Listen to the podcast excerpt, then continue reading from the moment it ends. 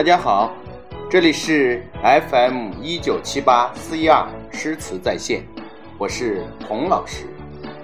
今天是十二月二十四日平安夜，在这里祝愿天下每一个人都平平安安，活过百年。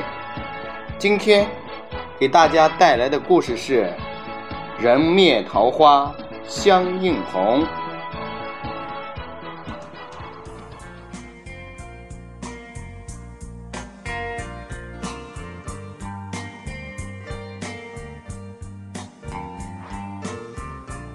去年今日此门中，人灭桃花相映红。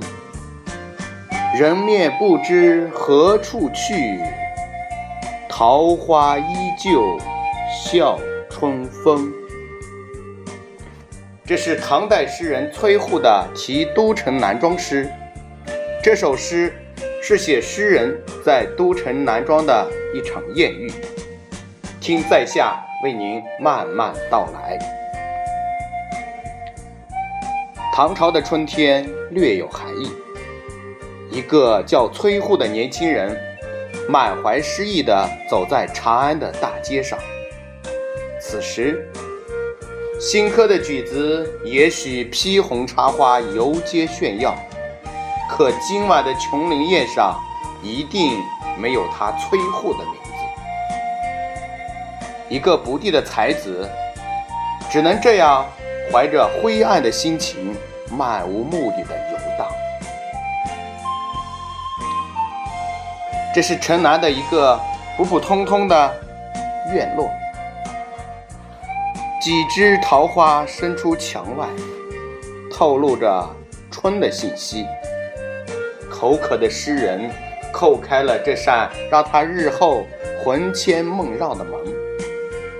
开门的是一个妙龄女子，干净的院落花草飘香，女子脸庞一如桃花美丽。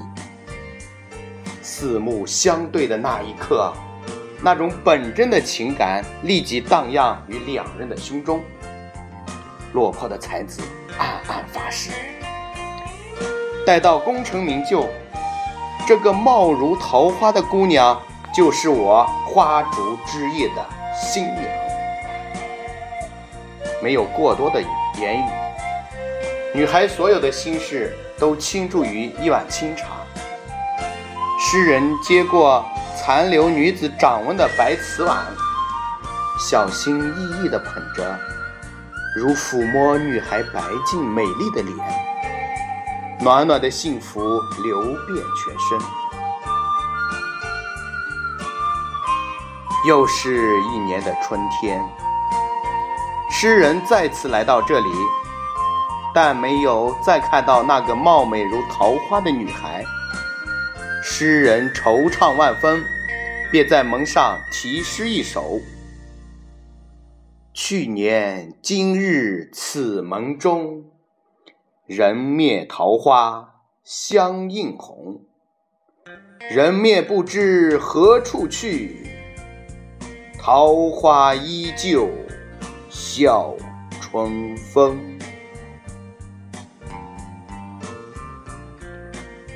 过了数天，诗人再次来到这个让他魂牵梦绕的地方，却听到院落里传出悲伤的啼哭之声。他想问个究竟，便去轻轻叩门。开门的是一个白发老头。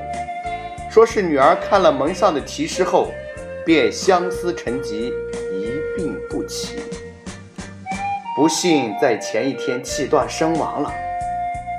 崔护大惊，告知老人说：“我就是那题诗之人，让我见你家小姐一面吧。”老人应允了诗人的恳求。崔护来到女孩的身旁。用手抚摸着女孩的身体，亲吻着女孩，哭泣着说：“我就是崔郎啊，我就是崔郎啊！”爱的力量太大了，它竟可以让死去的人还魂。在崔护的呼唤声里，女孩终于慢慢睁开了眼睛。调养几日后，病就痊愈了。